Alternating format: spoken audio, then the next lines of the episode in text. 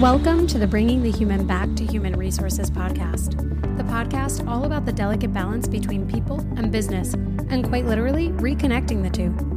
My name is Traci Rubin, and I've spent nearly my entire professional career in HR. Join me as I share stories, opinions, and words of advice with you each week. Hi, everyone. This is Traci Rubin. Welcome back to the podcast. I can't believe that we are officially at the end of the craziest most insane year ever, the end of 2020. I thought that today we could talk about our, our year in review. I have a, a lot of thoughts related to 2020 and the things that we've learned from 2020, as well as the things that we never want to experience again, which I think we can all think of a few things in both categories. I started this podcast in November of 2020. The very first episode of this podcast was called Destigmatizing HR. And you can scroll back if you haven't listened yet. I think it's actually my most popular episode to date. I spent all of that time on the first episode talking about how it's my life goal, my career, my mission to destigmatize HR and to really break down all of the things that HR gets a bad rep for and kind of turn it on its head. And now, headed into 2021, I kind of want to review what 2020 was like in the workforce, but also how everyone kind of destigmatized their own careers in so many ways. Because actually, if there's anything that we learned from 2020, it's that we flushed the format. Nothing stayed the same. Nothing was done the way that it used to be done or the way it was always done. So we're all in our own ways challenging the status quo. That's what 2020 has been all about taking what has been done and doing something differently. The most obvious example of that is actually how the workforce has had to adapt to lockdowns and restrictions and capacity limitations and things like that. So, actually, the change and the the requirement for agility from every single employed person has been really incredible to watch because people used to be able to get away with saying, I'm not good with change, I, I hate change. But actually, if you're not changing, if you don't change, if you didn't change in 2020, actually, it was a question on whether you were going to survive or not, whether you're going to be employed or not. And some of the other changes that we've seen are related to innovation and leadership. This whole year has called for an elevated standard of leadership more than any year I've ever seen. In 2020, managers, leaders, employees were expected to work so collaboratively with so much innovative thinking. They were required to be agile and adaptable and optimistic. It really challenged the status quo for every single behavior that may have existed before. I think it's something really compelling, and I'm sure that in five to 10 years from now, there will be many books, many articles published on how the COVID 19 pandemic impacted or changed work forever and changed the workforce forever. And I'd be remiss not to pay attention to those who also lost their jobs. There were millions of people in the US, let alone around the world, who lost their jobs. And that is a major life event. In all of my leadership trainings, we've always talked about how major life events can actually change the way that you lead. And so, those are some major life events that could change the way that we lead or that we work forever. I can't wait to come back to this episode in five or 10 years and hopefully and reference this exact point because it'll be really interesting to kind of be able to like look back and and potentially even like quote myself a little bit. We'll see. But I think that we've all thought about this in some ways like how we want things that happened in 2020 to stay. Like maybe we want a more flexible work schedule. Maybe we want to work remotely 100% of the time. Maybe we thought we wanted to work remotely and we absolutely don't. So there are things that happened that impacted us that required us to be agile, but also taught us what we want out of our future careers, employment, whatever. So I found a really interesting article from Forbes that was published back in November. It's titled, What Should Employees Highlight in 2020's Annual Performance Review? And actually, I didn't come to this article because of the annual performance review title. I came to it because I thought it would be interesting to see if they talked about all of the things that required employees and leaders to change and adapt throughout the year, which it does. And I spoke about annual reviews and goal setting a couple episodes ago. So I'm not going to go into that again, but I think it's really interesting because, and I want to quote something here. They said the ways in which the workforce has changed outnumbers the ways it has stayed the same. Employees and employers alike have been forced to adapt in order to stay relevant and productive.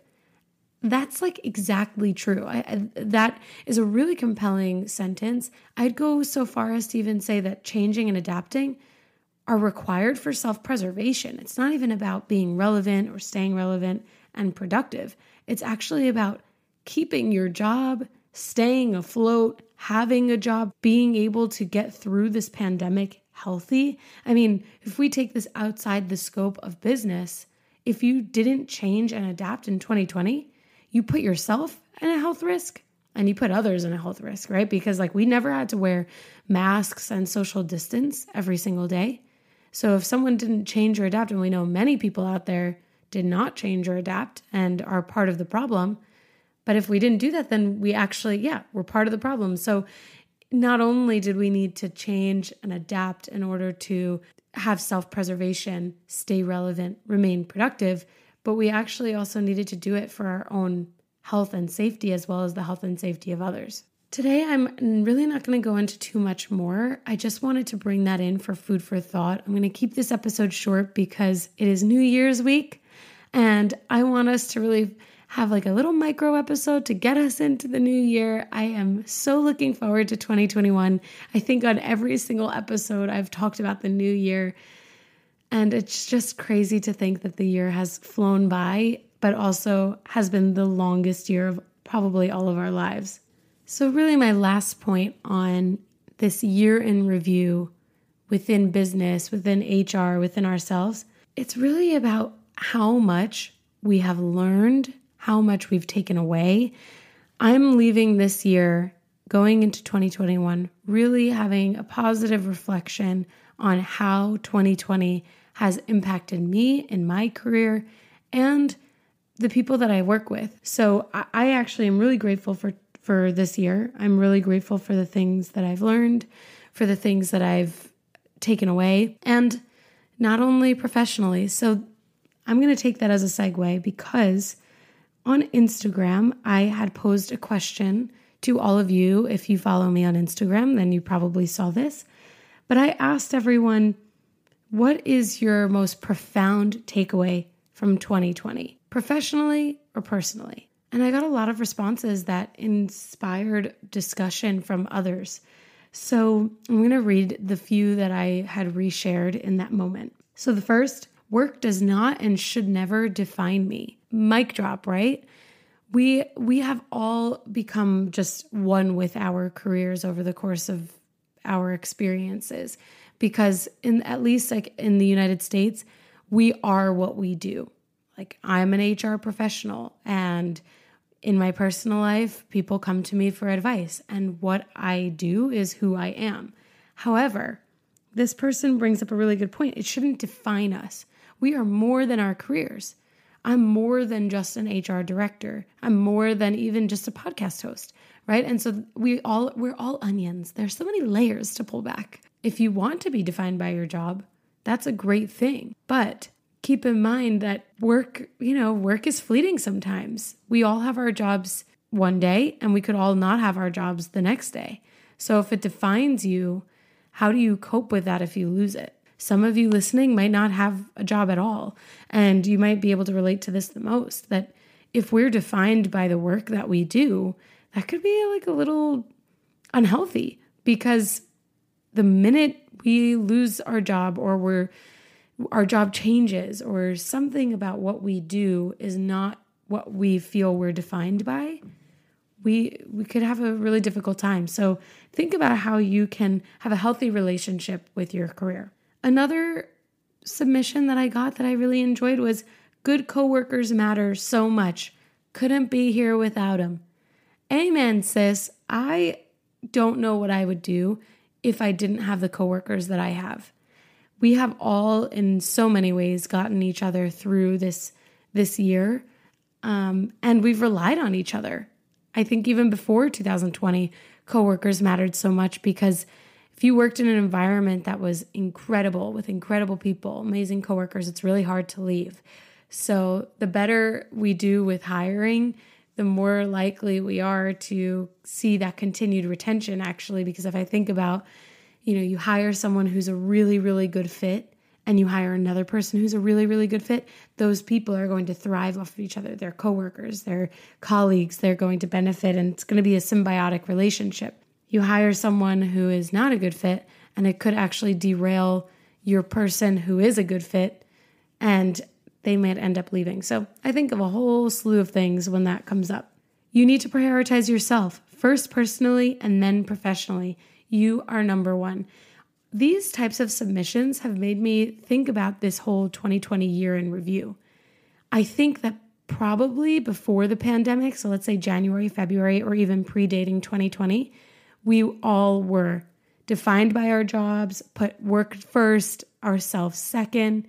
I know I've done that. And I bet that 2020 has given us this takeaway because we have seen how we've had to challenge the status quo. And we've had to just completely uproot ourselves from what used to be to a new way of working, of living, of surviving. And so I'm sure that of the submissions that I didn't get, people probably related a lot to these comments about how work doesn't define us, work doesn't come first. It's about ourselves first. And actually, most importantly, I think that's probably because the pandemic has taken a lot of lives. I am worth it, no matter if it's self love, work, relationship, etc. You are worth it. This comes back to like so many things.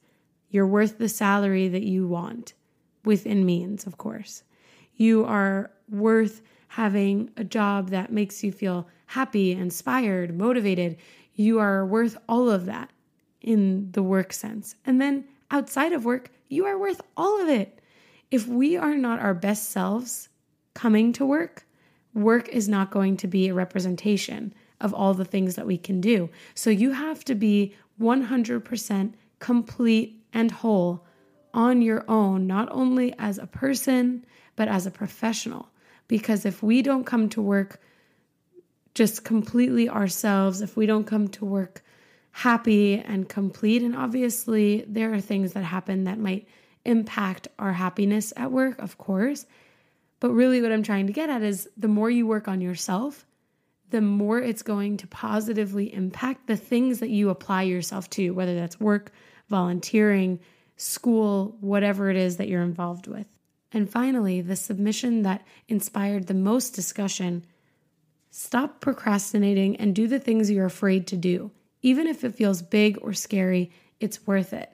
I didn't realize how much of a discussion this would inspire, but it really did so many people wrote in after that that they to kind of do this, they procrastinate when something feels overwhelming, when it's big, when it's scary, when it feels like something that's going to require a lot of time.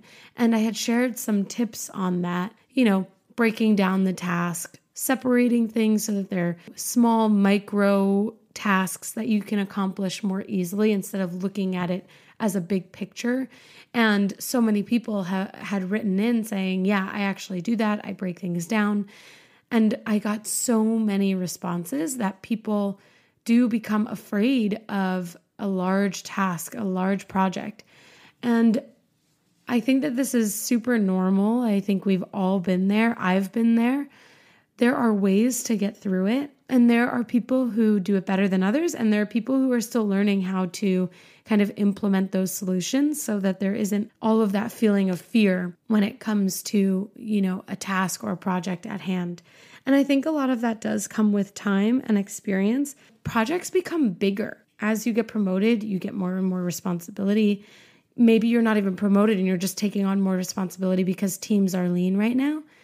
Those things, they they call on on a skill set and if you're developing that skill set, certainly bigger projects or things that do require a lot of time, you might be totally totally prepared for in terms of your skill set, but actually you've never had to kind of attack or manage that type of project. And so it feels really daunting. And I think all of this comes back to that comment of like, you're worth it, that confidence in knowing that you can do it.